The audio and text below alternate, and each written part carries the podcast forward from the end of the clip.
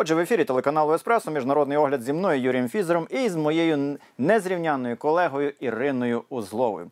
Як я вже сказав, будемо упродовж наступних 25 хвилин говорити про світ і події, які сталися у ньому протягом минулого тижня. А робити я це буду і з політологом-міжнародником Вірою Константиновою. Вітаю вас, пані Віро. Добрий ну день. і вітаю вас в студії телеканалу Еспресо. Ми з вами сюди повернулися.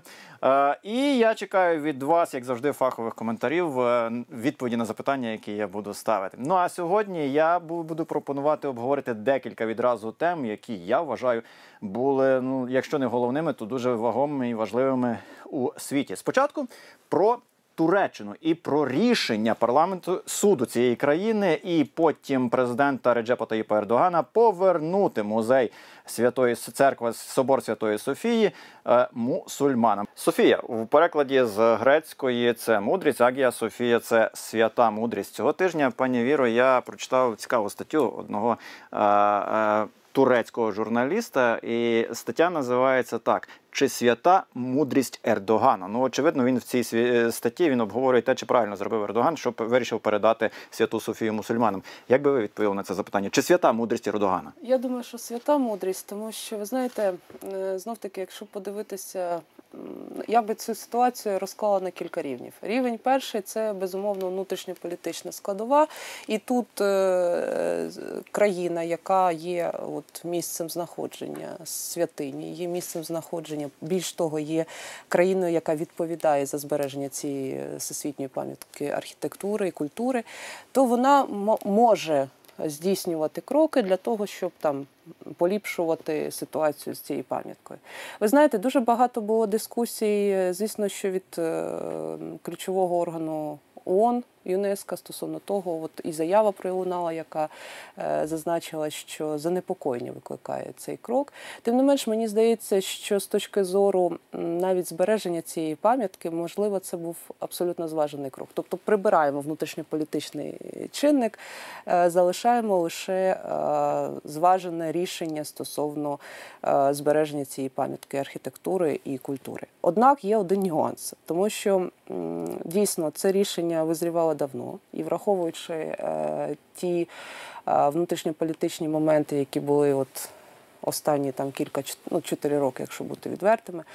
То для е, президента Ердогана це хороший е, додатковий аргумент. Ви знаєте, що 15 липня е, країна відзначала День демократії. Це в контексті того, що кілька років назад була спроба перевороту, була спроба е, з зміщення чинної влади в Туреччині. І для і якраз ви бачите, як це все вкладається в загально е, внутрішньополітичний контекст. Тим не менш, мені здається, що з точки зору, наприклад, от е, вперше, що мене турбувало, яким чином буде здійснюватися от, допуск віруючих і до там от, забезпечення прав віруючих і теж туристичний компонент його нікуди не можна дівати. Останні заяви керівництва Туреччини можна сказати про те, що вони відкриті до діалогу з тим же ЮНЕСКО для того, щоб врегулювати деякі нюанси. Водночас цікавий момент. Піднімаємо ми конвенцію. Про захист е, всесвітньої спадщини ООН, і там дуже чітко прописано, що держава, яка є розпорядником, так би мовити, цієї святині, на неї покладається більшість зобов'язань, в тому числі і з фінансової точки зору, для того, щоб сприяти е, промоції, е, збереженню е, і таке інше. Однак, звісно, що є країни, які це рішення сприйняли доволі так контроверсійно. Е, Дивіться, пані Віро, ще один турецький журналіст Кемаль Гюкташ е, е, сказав, що от тепер, після того як передали Святу Софію мусульманам, залишається тільки в п'ятницю після кожної молитви мусульман читати суру Фатіха. Я зайшов в інтернет, почитав, що таке сура Фатіха. Це молитва, яку це сура, яку читають під час похорону. Що він каже? Тому що от це рішення Ердогана, це можна сказати, це похорон секуляризму Ататюрка. Е, Давайте тоді переходимо до наступного е, е, виміру цієї ситуації. Це якраз релігійна, релігійний чинник. Безумовно, для мусульман для треба розуміти релігійний чинник в контексті внутрішньополітичної ситуації в Туреччині. Тому для мене очевидно, що не варто. Е, розкидатися дуже такими от заявами, тому що це е, може мати е, дуже негативні наслідки. Тому що для не, не варто робити різких заяв, бо це може оскорбити почуття віруючих. І тут, е, звісно, що знаєте, мене дуже здивувала заява е, деяких країн, і в тому числі та той же Російської Федерації, стосовно повернення деяких пам'ятників і деяких храмів навіть на території Туреччини. Тобто вони під цю ситуацію намагаються теж е, зробити деякі кроки для того, щоб Ердоган підписав відповідні укази. Для мене очевидно, що е, релігійний чинник е, в внутрішній політиці Ердогана він є ключовим фундаментальним. Звісно, що Туреччина після якщо пригадати, коли е, Софія отримала статус музея, це 34 рік, і і враховуючи тодішній контекст, то тут зрозуміло, що наразі е, є деякі тренди, тенденції просування з точки зору ісламізації суспільства. Однак підтримка цього кроку, от вам показник того, що е, влада чинить правильно, і знов таки влада реагує на запити суспільства. Після спроби 2016 року е, пере- перевороту так, в Туреччині. Були деякі експерти, які казали про те, що е, наразі буде посилюватися то, то, що в західному світі сприймається як диктаторські тренди. Е, ви знаєте, це трохи е, сумнівне твердження, тому що для з точки зору е, ісламської культури, з точки зору мусульман, Ердоган вчиняє абсолютно вірно. Тобто, це от знов таки обережно треба розуміти, що грати на релігійних почуттях це дуже небезпечна справа. До речі, про те, як з точки зору мусульман, я запитаю українського вченого релігієзнавця, народного депутата України восьмого скликання Віктора Єленського. Він долучається до нашої розмови через скайп. Вітаю вас, пане Віктор. Добрий день. Пане Віктор, от якраз про е, реакцію мусульман щодо передачі Святої Софії. Ми знаємо, що там більше 70% пересічних е, турків схвалюють рішення, е, християнські ієрархи засуджують це рішення. А от як в мусульманському, ну вищому ієрархічному світі, зважаючи, я знайшов лист е, пророка Магомета, який він писав до е, християнських монахів. Цитата: Воістину, я, мої помічники та мої послідовники захищають їх, тому що християни це наші співгромадяни. І згідно з волею Аллаха, я виступаю проти всього, що може їх образити. Стосовно них не повинно чинитися жодного примусу. Як ви прокоментуєте те, що сталося, і як реагують у мусульманському світі? Я маю на увазі світі ієрархів.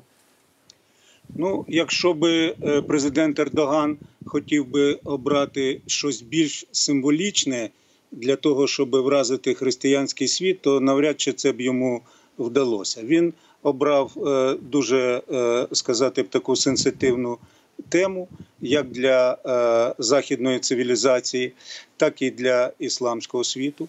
І він наніс дуже сильний удар по ідеології кемалізму. Про що десь років вже 20, як нас попереджав Семюел Гантінтон. Він, якщо ви пам'ятаєте, дуже уважно стежив за тим, як Туреччина, яку Ататюрк залізною рукою сказати б витягував з мусульманської цивілізації, повертається до тієї звичайної матриці, в якій вона е, в якій викликана її культура, в якій її е, колишня слава. І е, цей процес був дуже е, таким хворобливим. Він мав відкати, він мав приливи.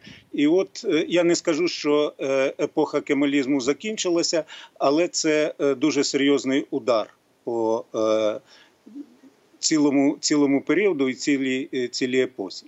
Що стосується, ми бачимо, що звичайно були обережні заяви, були роздратовані заяви. Російська Федерація, яка вже в 21 столітті е, проголосила себе знову покровителькою е, православних народів, і яка е, колись марила була хрестом над Святою Софією, зробила дуже обережні заяви, дуже обережні, тому що їй сказати б не з руки сваритися з Ердоганом. Одна справа це грубо, брутально порушувати релігійні свободи в своїй в самій Росії, е, саджати пачками за так звану е, місіонерську незаконну діяльність. А інша справа е, сваритися е, з Ердоганом.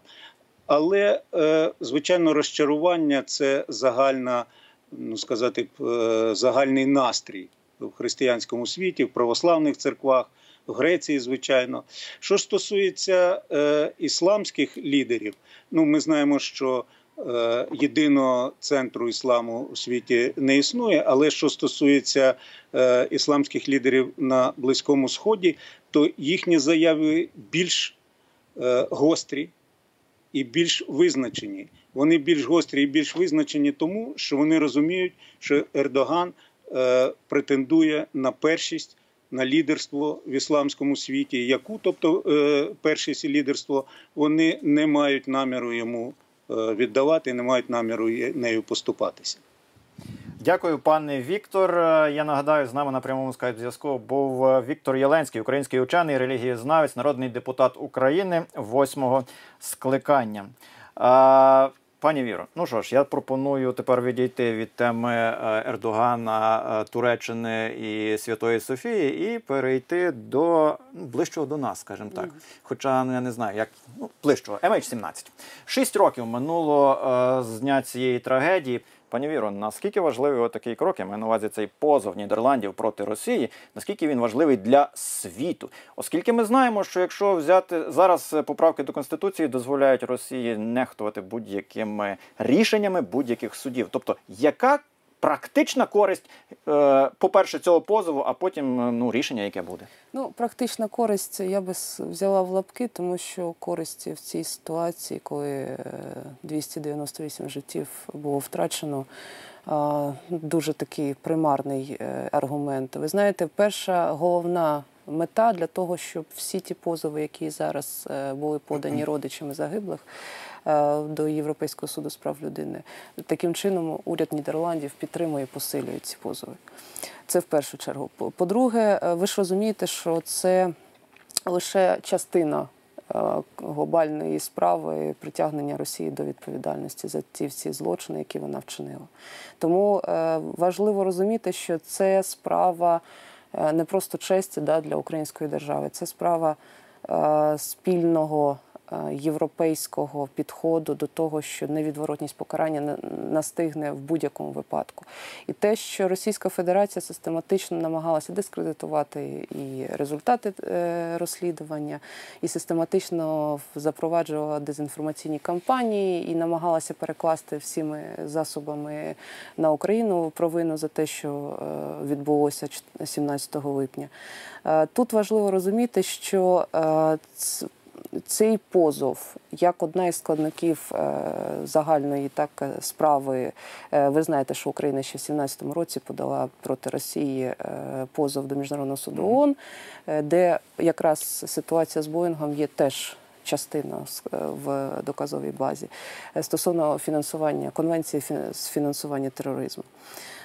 Тому для нас об'єктивно, для України і для родичів загиблих, це, це те, що треба довести до кінця. І важливо розуміти, що MH17 це як символ, е, має стати символом того, що навіть держава, яка має право вето в Раді безпеки ООН. Ви, згадайте е, теж е, ті моменти, коли Росія накладала вето стосовно створення спільних е, розслідувальних органів для того, щоб встановити істину в цій трагедії.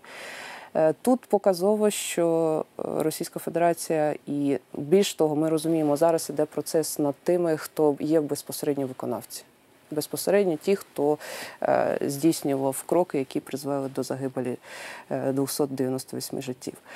Але важливо встановити не просто хто спустив гачок, а важливо встановити, хто надав е, наказ це зробити.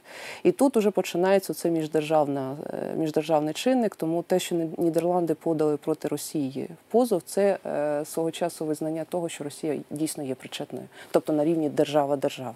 І я сподіваюся, що згодом, звісно, що цей процес не закінчиться знов таки завтра. Тобто річниця шоста, на жаль, мені ми будемо ще від.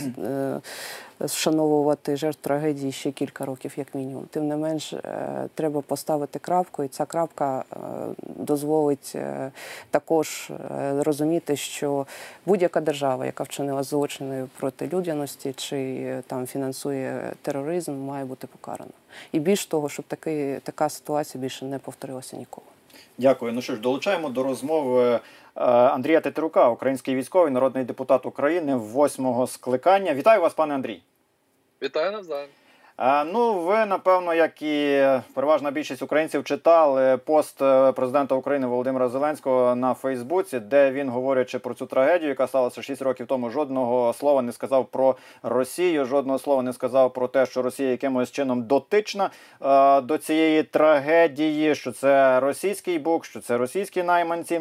І от знаєте, з цього приводу, от я пригадав грецький філософ Фукідіт, який жив в 4-3 столітті до нашої ери, в своєму епохальному творі історія про е, Пелопонезьку війну між Афінами і е, Спартою. Він сказав про те, що є три основних чинники зовнішньої політики будь-якої, звісно, держави: це страх, честь, е, е, страх. е, Честь, чекайте, бо хотів сказати, і вигода. Так от, е, я особисто моя думка, що у президента Зеленського була якась можливо, могла бути вигода не згадувати Росію. Можливо, був е, е, страх не згадувати Росію. Ну але на мою думку, ну в нього не було честі е, писати таке і не згадувати про Росію, тому що це образа українському народу і образа всіх жертв. От на вашу думку, це страшна неповага чи ні? Пане Андрію, прокоментуйте. Дійсно, е, якщо б це було поодиноким е, зверненням або, скажімо, позицією президента України Зеленського стосовно агресії Російської Федерації, можна було б включити це е, в якусь тонку дипломатичну гру. Але коли е, президенту Зеленському е, завжди ципить зуби і поперек горла стає вимовити, що Росія є країною-агресором, це безумовно свідчить про його нездатність вести чітку проукраїнську е, захисну позицію на найвищому пості, е, який е, він обіймає. І безумовно це значно послаблює авторитет і повагу до нашої держави саме в цей період, коли зараз нашу країну очолює Володимир Зеленський, тому що невміння правильно розставляти акценти, невміння чітко артикулювати порядок денний. Власне, приводить до того, що він буде блукати завжди в трьох соснах, як то кажуть, не бачучи за деревами лісу. І це дуже сумно, що е, Володимир Зеленський, отримавши неймовірно високу довіру українців, тепер е, її просто спускає, вибачте, в унітаз, е, не конвертуючи в чітку послідовну е, діяльність, яка призвела до відповідальності Російської Федерації за скоєні злочини проти е, людства, не тільки е, на території України, тому що діяльність терористична е, Російської Федерації розповсюджується далеко за межі нашої держави, не тільки на території ос- півострова Крим, не тільки на території Донецької Луганської областей. Ми знаємо, що такі самі спецоперації Росією проводяться і в Європі, і в Великобританії, і в Чорногорії, де вони робили замах на прем'єр-міністра, і в Сполучених Штатах, втручаючись е, в демократичні е, незалежні процеси виборів е, президента, і бомбардуванні мирних місцевих мешканців Алепо. Тобто злочинів, які зараз Росія скоює проти людства, величезна, просто неймовірна кількість. Але здатність себе захистити це одна з головних е, переваг і критеріїв країн е, демократичного світу. Тому ці справи, які зараз розглядаються і в Гаазі, і в Європейському суді з прав людини, це, на мій погляд, е, скоріше світоглядні справи, скоріше боротьба за цінності, які відрізняють цивілізований світ від того, яким є Російська Федерація, і тому надзвичайно важливо тримати згуртованість, тримати таку потужну коаліцію, яка, б, врешті-решт, примусила Російську Федерацію відповідати за кожен злочин, за кожне вбивство Дякую, дякую. українців і Дякую кожне вам, катування, які вони фінансують контролюють і е, за які відповідають, мають відповідати. Це Дя- наша має бути одностайна позиція. Дякую вам. Дякую вам. За браком часу мусимо завершувати. З нами на прямому зв'язку був Андрій Тетерук, український військовий, народний депутат України восьмого скликання. Пані Віро, маємо буквально 20-25 секунд. Я не знаю, як ви встигнете в цих 25 секунд відповісти, але оце мегаляпас Путіну. Чим страшний, отакий принижений е, Путін для України може бути.